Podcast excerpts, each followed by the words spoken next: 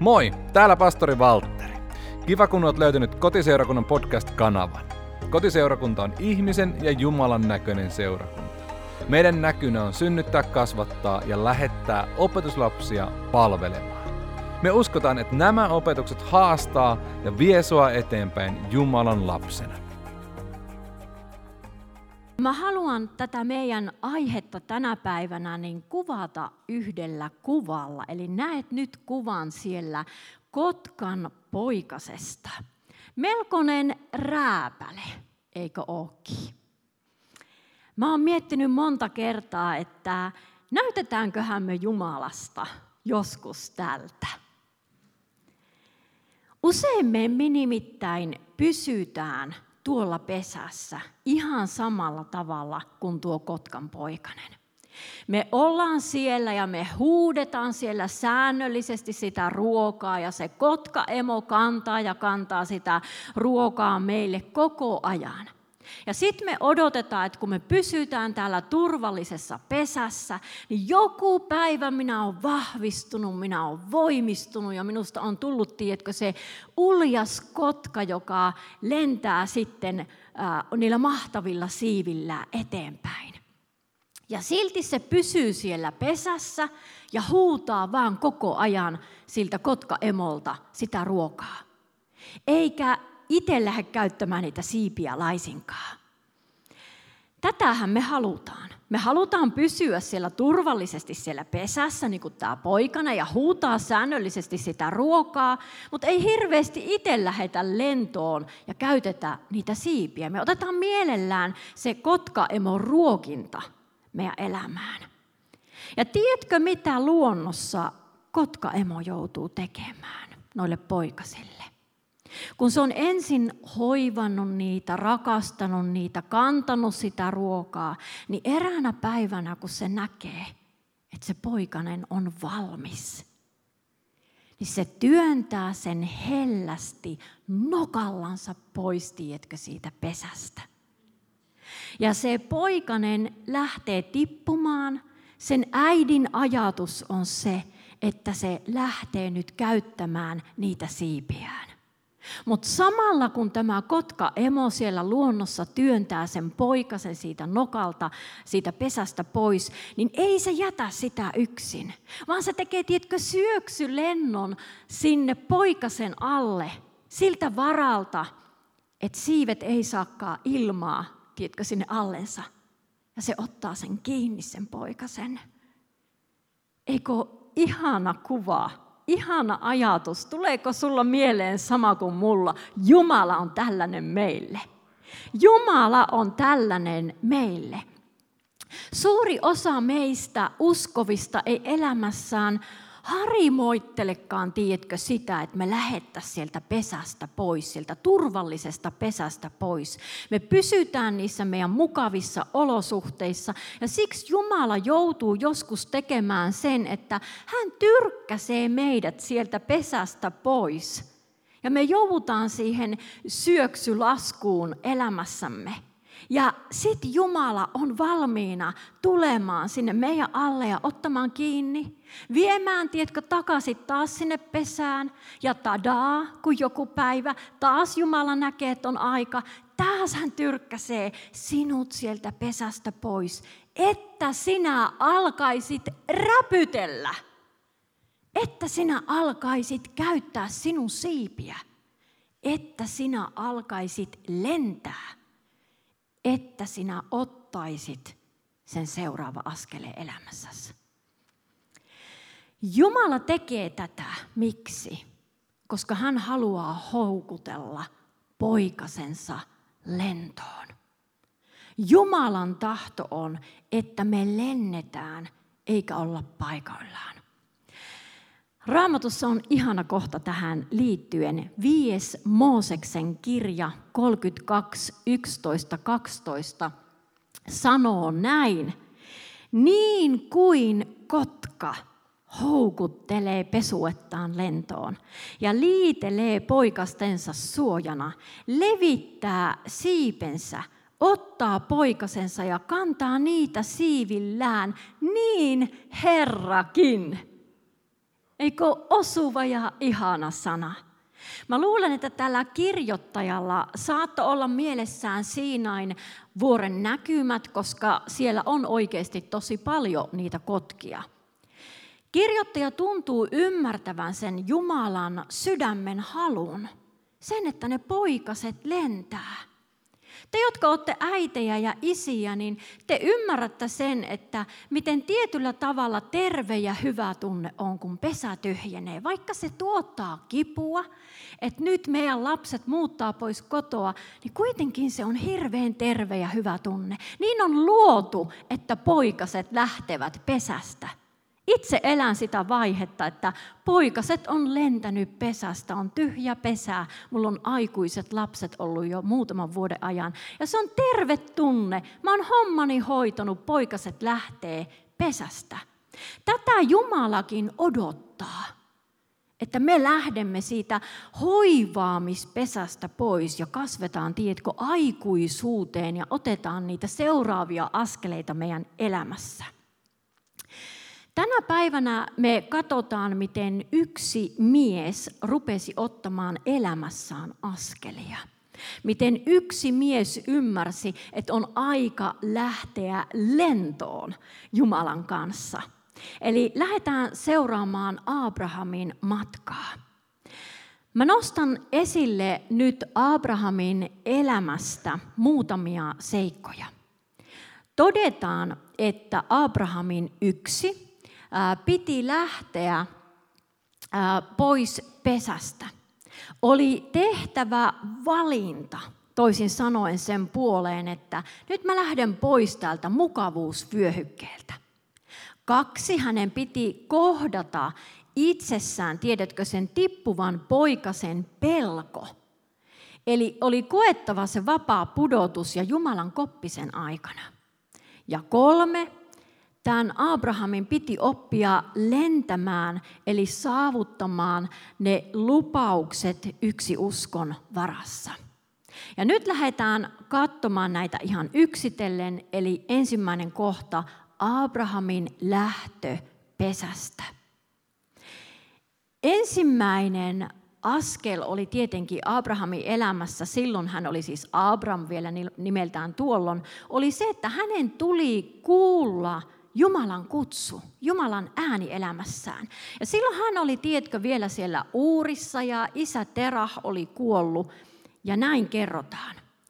Lähde maastasi, suvustasi ja isäsi kodista siihen maahan, jonka minä sinulle osoitan. Minä teen sinusta suuren kansan, siunaan sinua ja teen nimesi suureksi. Ja sinä tulet olemaan siunauksena. Minä siunaan ne, jotka siunaavat sinua, ja kiroan sen, joka kiroaa sinua, ja sinussa tulevat siunatuiksi kaikki maailman sukukunnat.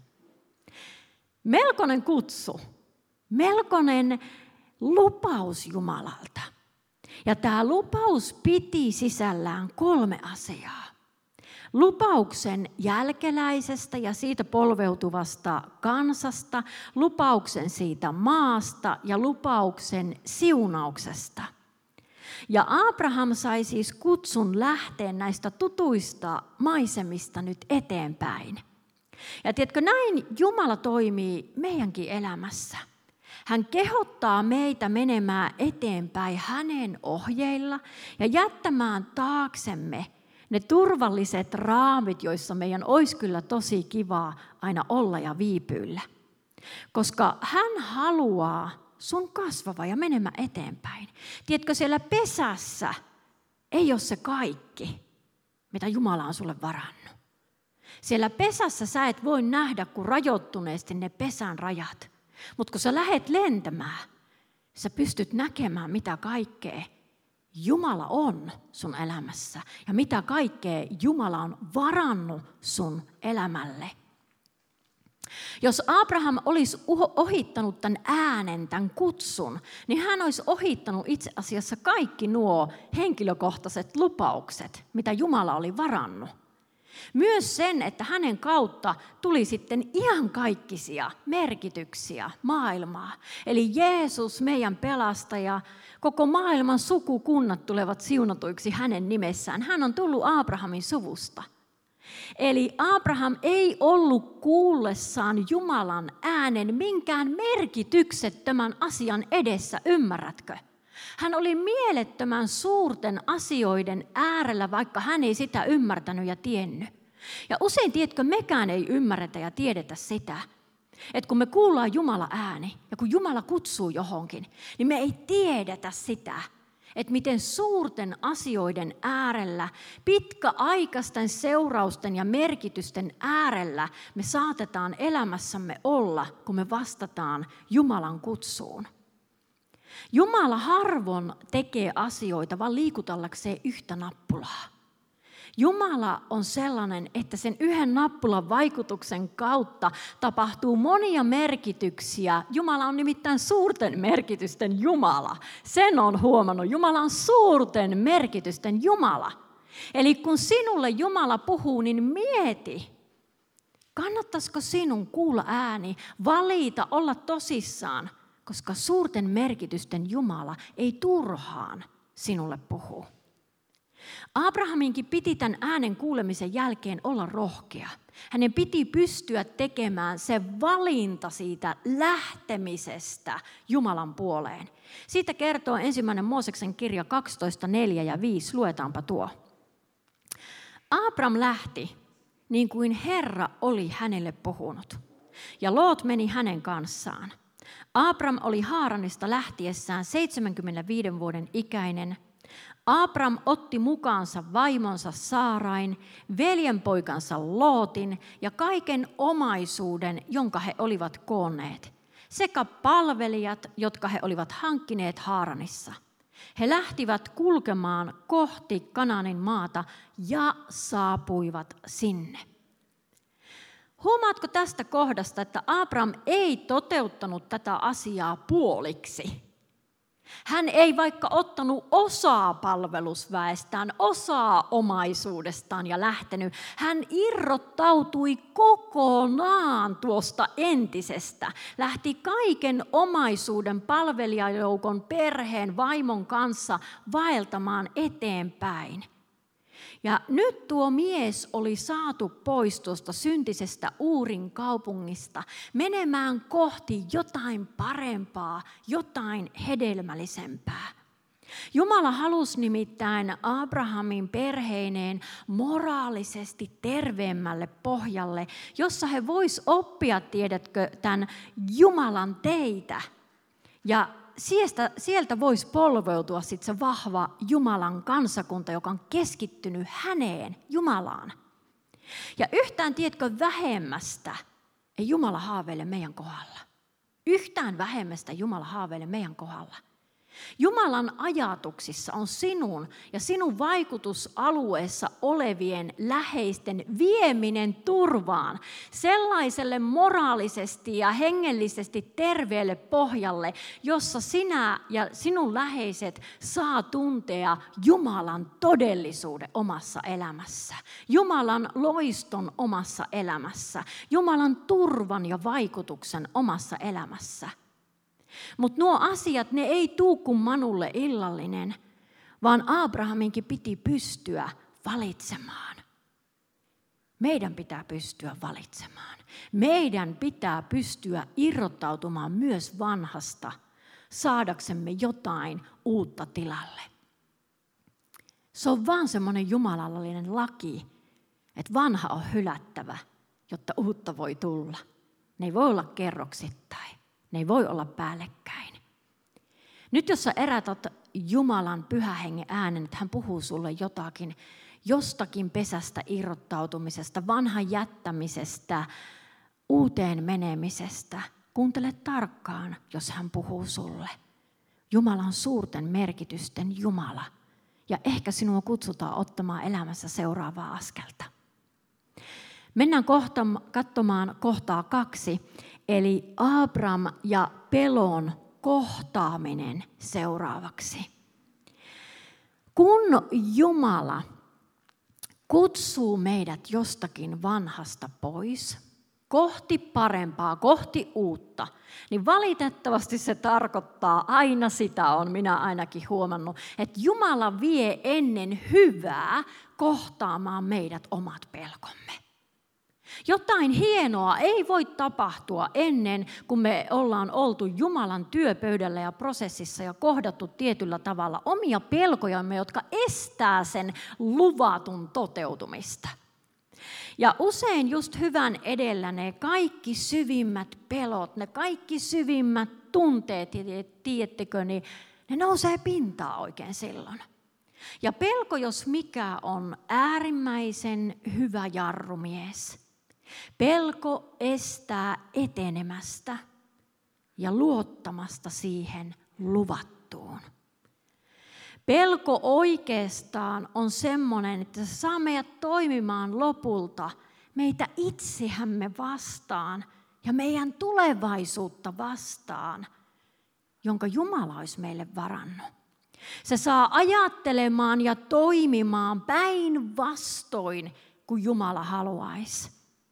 Eli pelko on meidän pahin vastustaja, ei meidän elämässä ne olosuhteet, joihin me katsotaan, että mulla on tätä, mulla on tuota, mä en nyt pysty. Sinun viholliset ei ole sinun olosuhteet. Olosuhteet ei estä sinua, mutta sinun sisäiset pelot ja tuntemukset on suurimpia vihollisia. Ne voi estää sinua saavuttamasta luvattua. Jumala vei Abrahaminkin kohtaamaan omia pelkojaan, omia semmoisia asioita, mitkä hänen piti prosessoida ennen, ennen kuin päästiin kohti lupauksia. Se tulee ilmi ihan tällaisessa yksinkertaisessa tarinassa Raamatussa, kun tämä Abrahamin vaimo Saarai kerrotaan, että hän oli hyvin kaunis nainen. Ja sen takia aina kun Abraham tuli uuteen paikkaan, niin hän pelkäsi, että hänet tapetaan sen kauniin vaimon vuoksi, että se vaimo saadaan sitten vapautettua toiselle miehelle. Ja näin ollen Abraham oli hieman pulassa. Luetaanpa ensimmäinen Mooseksen kirja kaksitoista kymmenen kolmetoista.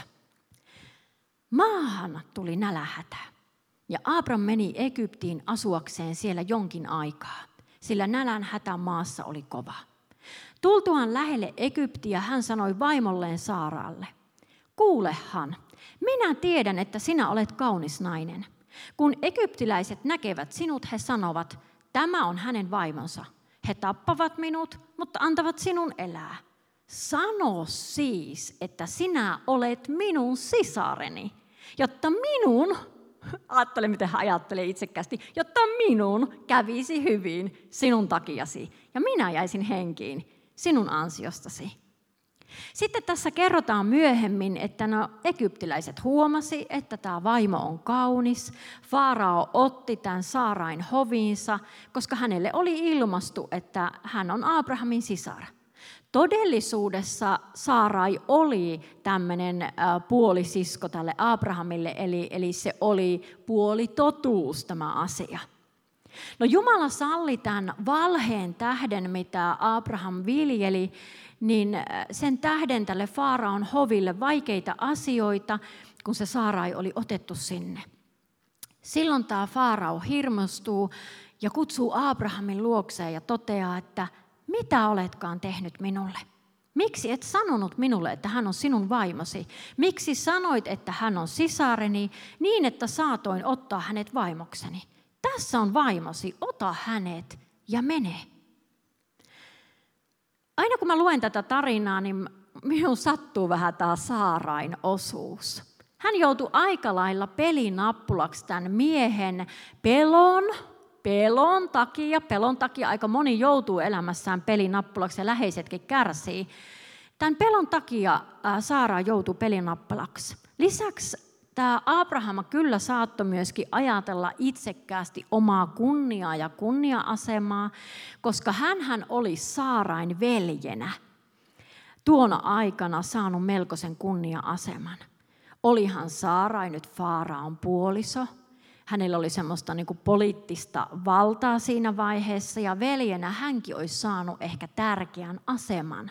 Eli tässä saattoi olla tämmöisiä paljon henkilökohtaisia motiiveja ja kunnian hakua, mikä houkutti myös Abrahamia. No olispa tämä virhe, tämä pelkovirhe jäänyt yhdeksi pelon aiheuttamaksi vaikutuskerraksi, mutta niin ei ollut. Ensimmäinen Mooseksen kirja kaksikymmentäyksi kahdeksantoista kertoo vielä myöhemmin Abrahamin turvautuvan samaan konstiin, kun ollaan Gerarissa. Ja sielläkin hän kertoo Abimele kuninkaalle tämän puolitotuuden, puolivalheen, miten tätä sanoisi.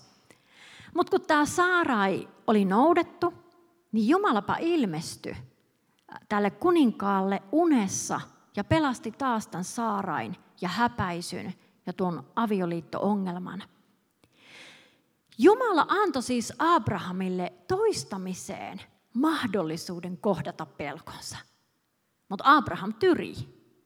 Hän tyrii, vaikka me pidetään häntä aika uskon miehenä. Hän tyrii, huomaatko?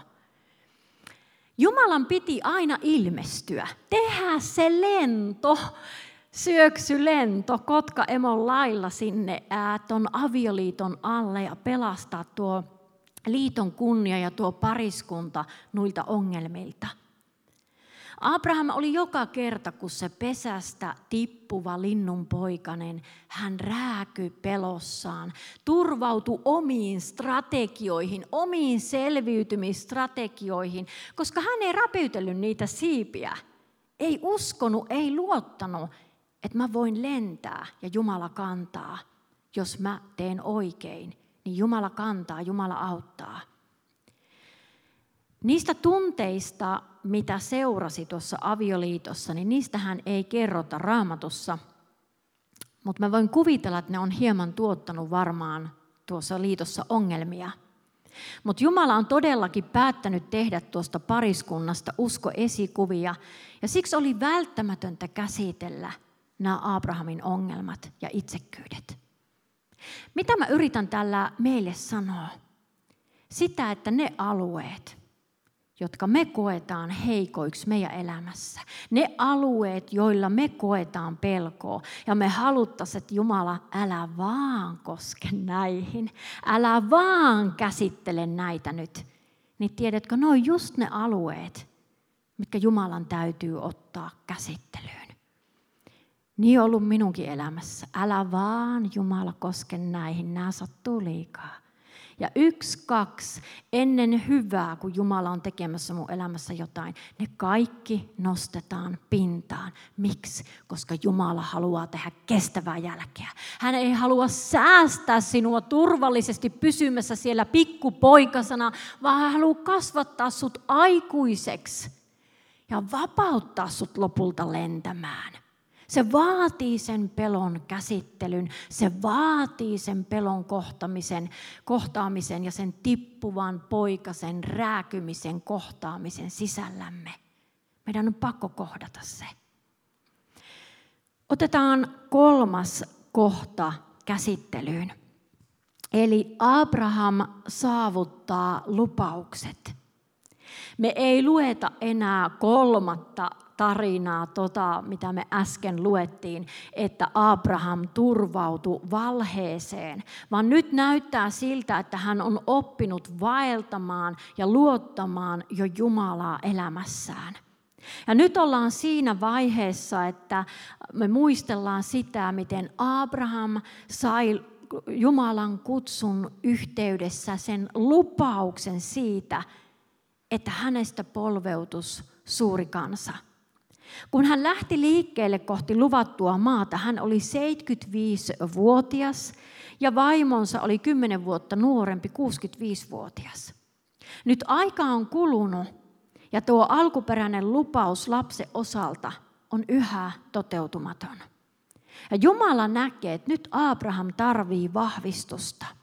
Luetaan ensimmäinen Mooseksen kirja viisitoista yksi kuusi, joka menee näin. Jumala sanoo, älä pelkää Abram, minä olen sinun kilpesi ja sinun palkkasi on hyvin suuri. Mutta Abrahamiapa ei palkka kiinnosta, sillä hänellä on vaan mielessä, tiedätkö se, että se ei ole toteutunut se asia, että mulla olisi jälkeläinen, Hän sanoi Jumalalle, oi Herra, mitä sinä minulle annat? Minä olen yhä lapseton. Siellä se tulee se tuska. Tämä ei ole toteutunut Jumala, ei ole toteutunut tämä asia. Et hän ole antanut minulle jälkeläistä ja nyt talossani syntynyt palvelija peri minut. Mutta silloin tuli hänelle tämä Herran sana, ei hän sinua peri, vaan sinun oma jälkeläisesi perii sinut. Ja sitten kerrotaan, ja Abraham uskoi Herraa. Nyt oli vahvistus saatu, Abraham uskoi, taas menee aikaa. Abraham ja Saara odottavat ihmettä tapahtuvaksi ja se Jumalan aikaratas pyörii. Voi miten me kaikki tiedetään, miltä tuntuu, kun aikaratas pyörii elämässä ja mitä ei tapahdu. No, Jumala ilmestyy kolmen miehen vierailulla Abrahamin ja Saaran teltalla ja nuo miehet ilmoittaa, että vuoden päästä, vuoden päästä teille syntyy poika. Ja niin kävi, että vuoden päästä, Saaran ollessa yhdeksänkymmentävuotias, Abrahamin ollessa satavuotias, he saa pojan Iisakin. He oli odottanut lupausta alkuperäisestä kaksikymmentäviisi vuotta. kaksikymmentäviisi vuotta. Ihme on suunnaton. Jumala oli ollut uskollinen. Usko oli kantanut, vaikka siellä oli ollut niitä mutkia ja pelkoja matkalla. Matkalla tähän pisteeseen Jumala oli sanonut, onko Herralle mikään mahdotonta. Ja tähän mahdottomaan, tiedätkö, Abrahamin tuli uskoa. Abraham on äärimmäisen hyvä esimerkki meille silloin elämässä, kun me ollaan siinä mustimmassa tunnelissa. Ja me koetaan hengessä, että meidän tulisi pystyä uskomaan siihen johonkin luvattuun, mutta siitä ei ole mitään todisteita, ei mitään merkkejä, että se alkuperäinen lupaus voisi toteutua. Silloin mä sanon, niin kuin Jumala on sanonut, muistetaan se, että mahdottomaan on kätketty vielä se yksi mahdollisuus, Jumalan mahdollisuus. Se, että onko Herralle mikään mahdotonta huudahdus. Se saa tulla meidän sydämestä. Haluan lukea meille tämän sanoman kokoavan kohdan tuolta roomalaiskirjeestä neljä, seitsemäntoista, kaksikymmentäyksi. Mä rakastan tätä kohtaa itse ihan hirveän paljon. Niin kuin on kirjoitettu. Monien kansojen isäksi minä olen sinut asettanut sen Jumalan edessä, johon hän uskoi ja joka tekee kuolleet eläviksi ja kutsuu olemattomat ikään kuin ne olisivat. Abraham toivoi, vaikka ei toivoa ollut. Hän uskoi tulevansa monen kansan isäksi tämän sanan mukaisesti. Niin paljon on sinun jälkeläisiäsi oleva.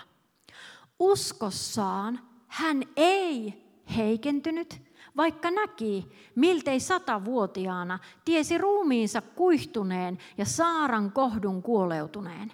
Jumalan lupausta hän ei epäuskossa epäillyt, vaan vahvistui uskossa antaen kunnian Jumalalle. Hän oli täysin varma, että Jumala voi tehdä sen, minkä on luvannut. Nyt me nähdään siis, että Abraham oli oppinut lentämään jo uskon siivin. Noiden odotuksen vuosien läpi hän uskoi olemattomaan, ikään kuin se jo olisi. Nyt ei ole Abraham enää se pesässä pysyvä kotkan poikanen vailla osuutta sitä, ettei hän ottaisi seuraavia askeleita elämässään. Nyt hän ottaa niitä askeleita elämässään, eli hän uskoo. Hän ei ole enää se pesästä tippuva linnun poikanen, joka rääkyy. Hän on nyt se aikuinen, joka lentää kuin kotka, niin kuin kotkan kuuluu lentää. Sinulla on ne samat siivet, ystävä rakas. Sulla on ne samat siivet. Uskovalle on ominaista myös lentää. Uskovalle on ominaista uskoa. Ja Jumala tahtoo, että sinä uskot ja sinä lennät kuin kotka. Ja sinun seuraava askel, mikä se onkaan, on luottaa, että Jumala kantaa. Jumala on sun alla ottamassa sinua kiinni. Ehkä et näe itseäsi, niin kuin Abrahamkaan ei varmasti nähnyt itseensä minään uskon esikuvana ja askeleiden ottajana. Abrahamilla oli ne virheensä, niin kuin me käytiin läpi. Hänkin pelkäsi, mutta ei pelko estä etenemästä, jos sä et jää sen vangiksi. Anna tunteen tulla, jatka matkaa, etene silti. Sä saat toistaa sen saman, minkä sanassa Jumala sanoi Abrahamille omassa elämässä, oma elämän haasteissa, kun ei ole todisteita näkyvästä, ei ole niitä asioita, mitä sinä odotat. Sä saat sanoa ja huudahtaa sydämestä, tiedätkö, että onko Herralle mikään mahdotonta. Vedetään tätä yhteen. Askeleiden ottaminen on juurikin sitä aikuisen kotkaelämää. Just sitä aikuisen kotkaelämää, johon Jumala meitä kutsuu. Hän haluaa sinut jo pois sieltä pesästä.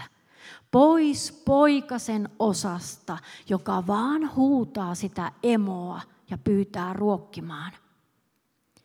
Hän haluaa, että sä käsittelet sun pelkosi ja jatkat pelosta huolimatta matkaa. Tippuvan poikasen pelko sinunkin sisällä on, tiedätkö, Jumala hoidossa tänään. Jokaisen, joka tahtoo palvella. Jokaisen, joka tahtoo lentää. Jokaisen, joka tahtoo edetä. Niin sen on pakko lupaukset saavuttaakseen antaa se oma pelko Jumalan käsittelyyn, että voi ottaa sen seuraava askeleen. Ja Jumala haluaa, että sä käytät niitä sun siipiä, koska sinut on luotu menemään yli olosuhteiden niillä uskon siivillä. Näkemään ne näkymättömät, saavuttamaan sen, minkä Jumala on varannut. Älä ystävä, rakas, jätä sun matkaa kesken, vaikka se veisi. Ja ois vienyt jo sen kaksikymmentäviisi vuotta, mitä sinä oot odottanut. Jumalan aikaratas pyörii sinunkin elämässä. Jumala aikaratas pyörii sinunkin elämässä. Ja tiedätkö, se aika koittaa, jolloin sä saat sanoa kiitos Jumalalle näistä vuosista, koska niissä vuosissa minä opin lentämään. Niissä vuosissa minä opin uskomaan, vaikka ei mitään vielä näkynyt. Minä opin etenemään, minä tulin aikuiseksi, minä otin sen askeleen. Minä tein sen, mihin Jumala minua kutsui. Minusta tuli aikuinen, minä en ole poikane enää. Mihin Jumala sinua kutsuu nyt? Minkä askeleen ottamiseen Jumala kutsuu sinua nyt, että sä lähdet sun pesästäsi pois. Sinä etenet, sinä kasvat ja susta tulee se lentävä, aikuinen, uljas kotka, Jumalan poika, Jumalan tytär, joka saavuttaa lupaukset. Me toivotaan, että tämä opetus kasvatti sua Jumalan lapsena. Lisätietoa meidän seurakunnasta löydät osoitteesta koti piste fi. Saat aina tervetullut meidän kotiin.